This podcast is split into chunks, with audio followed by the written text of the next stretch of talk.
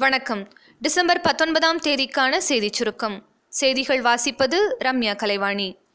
இந்திய விமானப்படையின் தகவல் தொடர்பு செயற்கைக்கோளான ஜிசாட் செவன் ஏவுடன் ஜிஎஸ்எல்வி எஃப் லெவன் ராக்கெட் இன்று மாலை நான்கு மணி பத்து நிமிடங்களுக்கு விண்ணில் வெற்றிகரமாக ஏவப்பட்டது. அரசு மருத்துவக் கல்லூரிகளில் எம்பிபிஎஸ் படிப்புக்கான கட்டணத்தை இருநூறு சதவிகிதமும் மருத்துவ மேம்படிப்பிற்கான கட்டணத்தை ஐநூறு சதவிகிதமும் உயர்த்தியுள்ளது கர்நாடக அரசு.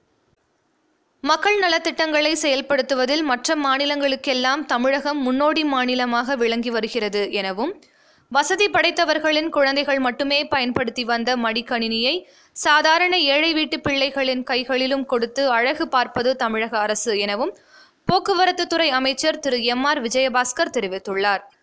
இந்தியாவில் நூற்றுக்கும் மேற்பட்ட Johnson and Johnson baby powder ஆலைகளில் சோதனைக்கு மாதிரிகள் சேகரிக்கப்பட்டு வருவதாக தகவல்கள் வெளியாகியுள்ளன. பூம்புகார் கடற்கரைக்கு சுற்றுலா வந்த கல்லூரி மாணவிகள் கடலில் குளித்தபோது உயிரிழந்த சம்பவம் அப்பகுதியில் பெரும் சோகத்தை ஏற்படுத்தியுள்ளது. சென்னை வண்ணாரப்பேட்டையில் நாற்பது வருடங்களாக ஐந்து ரூபாய் கட்டணத்தில் சிகிச்சை அளித்த டாக்டர் ஜெயேந்திரன் இன்று மரணமடைந்ததை அடுத்து அவரது உடலுக்கு பொதுமக்கள் அஞ்சலி செலுத்தினர்.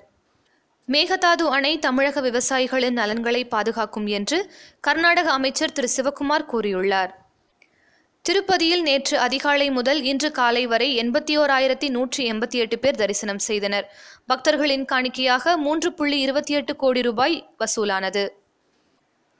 பல பொருட்களுக்கான ஜிஎஸ்டி வரி பதினெட்டு சதவிகிதமாக குறைவதால் சிமெண்ட் கார் மற்றும் ஏசி விலை இறங்கும் என்று எதிர்பார்க்கப்படுகிறது. பிளாஸ்டிக்கிற்கு தடை விதித்து பிறப்பிக்கப்பட்ட அரசாணைக்கு தடை விதிக்க முடியாது என உயர்நீதிமன்ற மதுரை கிளை உத்தரவிட்டுள்ளதால் இனி வியாபாரிகள் அவற்றை பயன்படுத்த முடியாத நிலை உருவாகியிருக்கிறது. கொடைக்கானலில் வானில் தோன்றிய அதிசய நிகழ்வான வால் நட்சத்திரத்தை ஏராளமான சுற்றுலா பயணிகள் பார்வையிட்டனர். ஆண்டிற்கு ஒருமுறை மட்டுமே குழந்தைகளுக்கு சொட்டு மருந்து வழங்க மத்திய அரசு முடிவு செய்துள்ளது. ஜனவரி மாதம் மட்டுமே குறிப்பிட்ட ஒரு நாளில் சிறப்பு முகாம்கள் அமைத்து குழந்தைகளுக்கு சொட்டு மருந்து வழங்கப்படும். செல்போன் சேவை மற்றும் வங்கி கணக்குகள் தொடங்க ஆதார் அட்டையை மட்டுமே ஆதாரமாக கேட்டால் ஒரு கோடி ரூபாய் அபராதம் விதிக்கப்படும் என மத்திய அரசு தெரிவித்துள்ளது.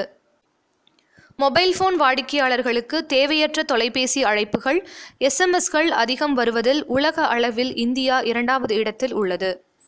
சாம்சங் நிறுவனம் தனது அடுத்த தலைமுறை ஸ்மார்ட் போன்களில் முற்றிலும் அதிநவீன தொழில்நுட்பம் கொண்டு டிஸ்பிளேக்களை வழங்கும் பணிகளில் ஈடுபட்டுள்ளதாக தகவல்கள் வெளியாகியுள்ளது.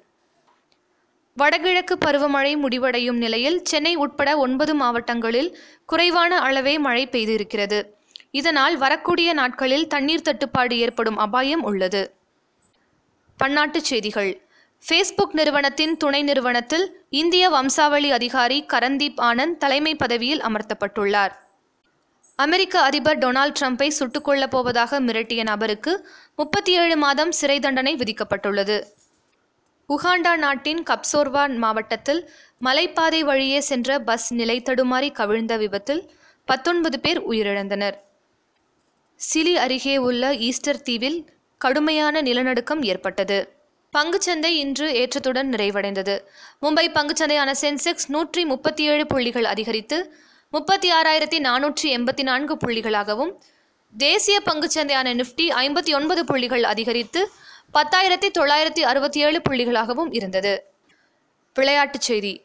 ஆஸ்திரேலிய கிரிக்கெட் அணி கேப்டன் டிம் பெய்னை விராட் கோலி அவமதித்து விட்டதாக முன்னாள் வீரர் மிச்சல் ஜான்சன் கடுமையாக விமர்சித்துள்ளார். நாளைய சிறப்பு. சர்வதேச மனித ஒருமைப்பாடு தினம். இத்துடன் இன்றைய செய்தியறிக்கை நிறைவு பெறுகிறது. மீண்டும் நாளை சந்திப்போம்.